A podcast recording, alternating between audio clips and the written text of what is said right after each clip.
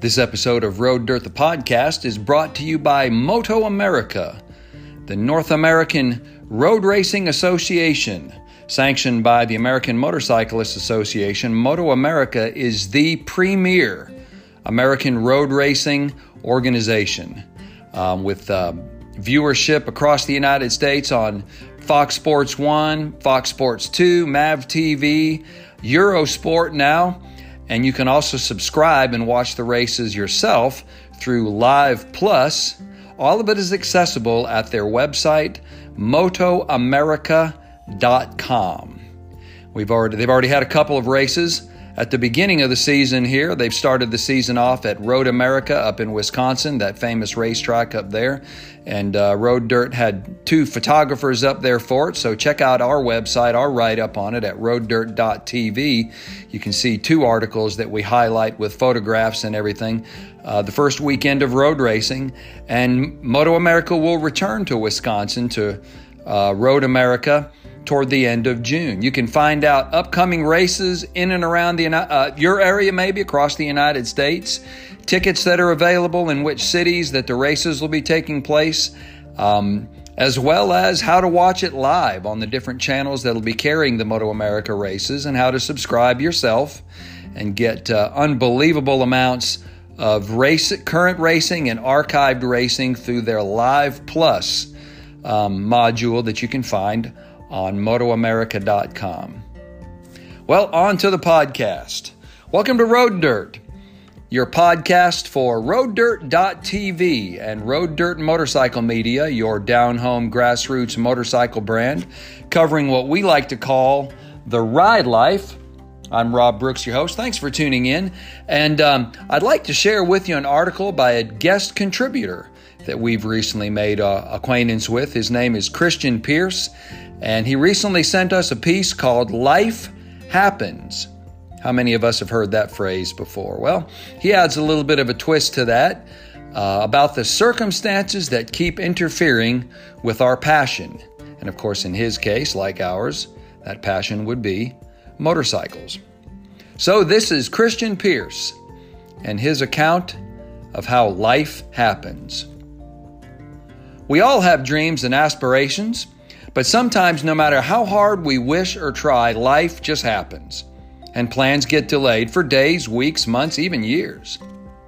In a world currently coping with a global pandemic and other chaos, I'm sure life is happening, so to speak, to a lot of folks out there right now as we try to take the appropriate steps to endure these trying times.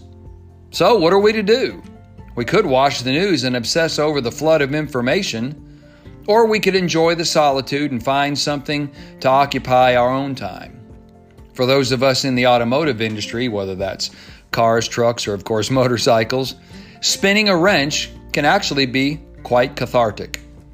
In fact, I believe someone once referred to it as a moment of zen. I don't know if I'd go that far, but focusing on the inner workings of a carburetor or a master cylinder usually helps me clear out all the noise for a bit. And like any gearhead, I've got bikes in varying states of repair that could always use a little time and attention in my garage. To be honest, some have needed attention for way too long, but like I said, life happens. Personally, though, I take solace in knowing distractions are a universal experience. Actor Jason Momoa, known for his roles in Aquaman and Game of Thrones, he addressed this recently when he posted a short film about this subject on YouTube. It's called Where the Wild Stomped In. As is often the case, Momoa got involved in motorcycling at a very young age, buying a 1957 Harley Davidson Panhead that he named Mabel, after his grandmother apparently, when he was 19 years old. He rode that bike like we all do in our youth until the tires wore off. Thanks to that bike, Mabel, he was now fully invested and looking for ways to feed his new addiction even further. He bought an old broken down motor, a Harley knucklehead engine apparently, and envisioned putting it back together one day. Instead, well, life got in the way. Life happened. And the motor sat while he got married, had kids, enjoyed a blossoming career as an actor. But he didn't give up, he just got delayed. At age 40, Momoa returned to that project, and with the help of some friends, he got that tired old motor running again, this time in a sidecar rig so he could enjoy it with his kids. Seeing that film again recently has been nourishing to my soul as I've sought inspiration to bring life back to motors that have sat peacefully in my garage for long enough that dust and cobwebs have overtaken the machines.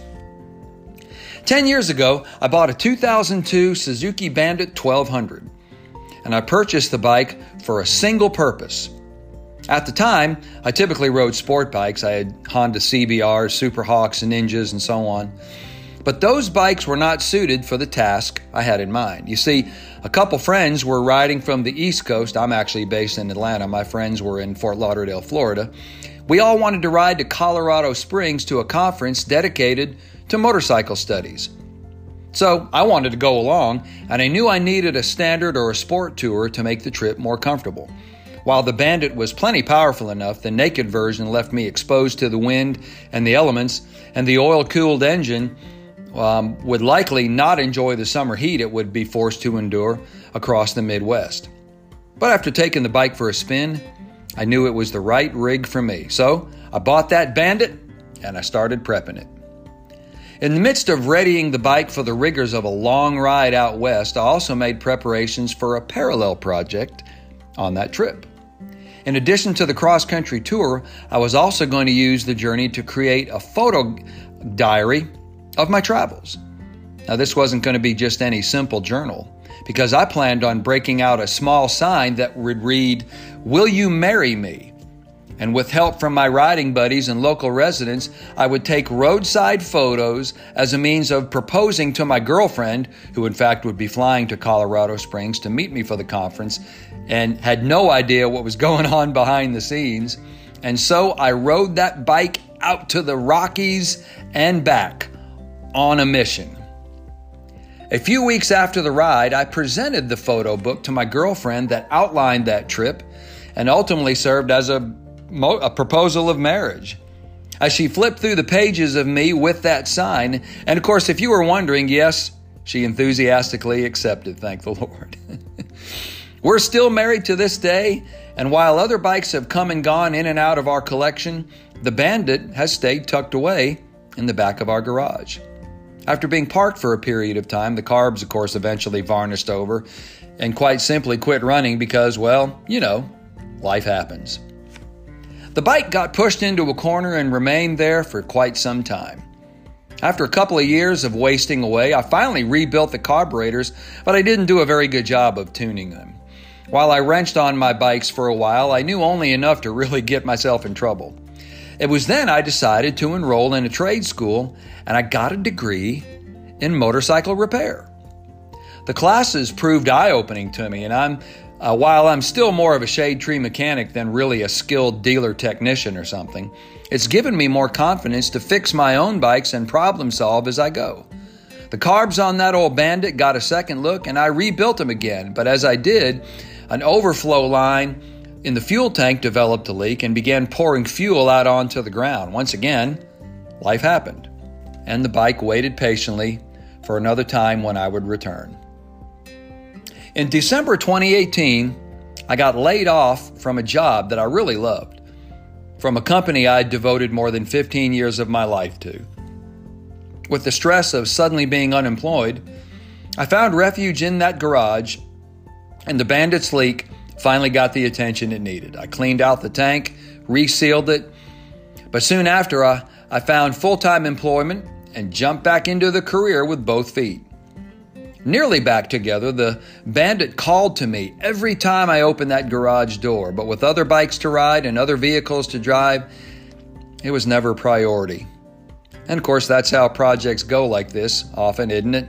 They're not a priority until, well, you make them one and then enter that thing called COVID 19. Given the stress of working from home, entertaining and educating our kids, and supporting my wife as she does the same, I needed an escape. I needed something I could do at night or for a couple hours on weekends to get my mind off of everything else going on this cra- in this crazy world. The Bandit was ready and waiting, so I prepped the tank installed the petcock and fuel gauge, replaced the associated gaskets, and ran the lines to the correct connections. With a new battery and a fresh tank of gas, it fired back up, albeit a little rough at first.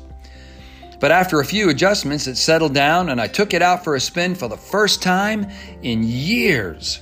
I'd forgotten how heavy that bike feels compared to the smaller sport bikes I'm used to riding, but I was proud of the accomplishment and proud to have it back on the road. Proud to see it rolling down the road after some much needed TLC. I started with a short test ride and then took it out for a longer excursion, which really brought back memories of that life changing ride 10 years ago. I was, I was brought back to all the stops I made along that way on that trip, asking folks if they'd take my picture while I held that sign. I was reminded of all the people who went out of their way to help me.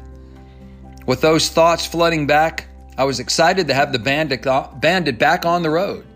But then, well, life happened again. The next day, I went into that garage and I found a puddle of fuel under the bike. The diaphragm in the petcock had let go, and gravity caused fuel to drain into the airbox and out through the breather tubes. The fuel ruined that air filter and made a rather dangerous mess in my garage that required an extensive cleanup and a fair bit of fumigation.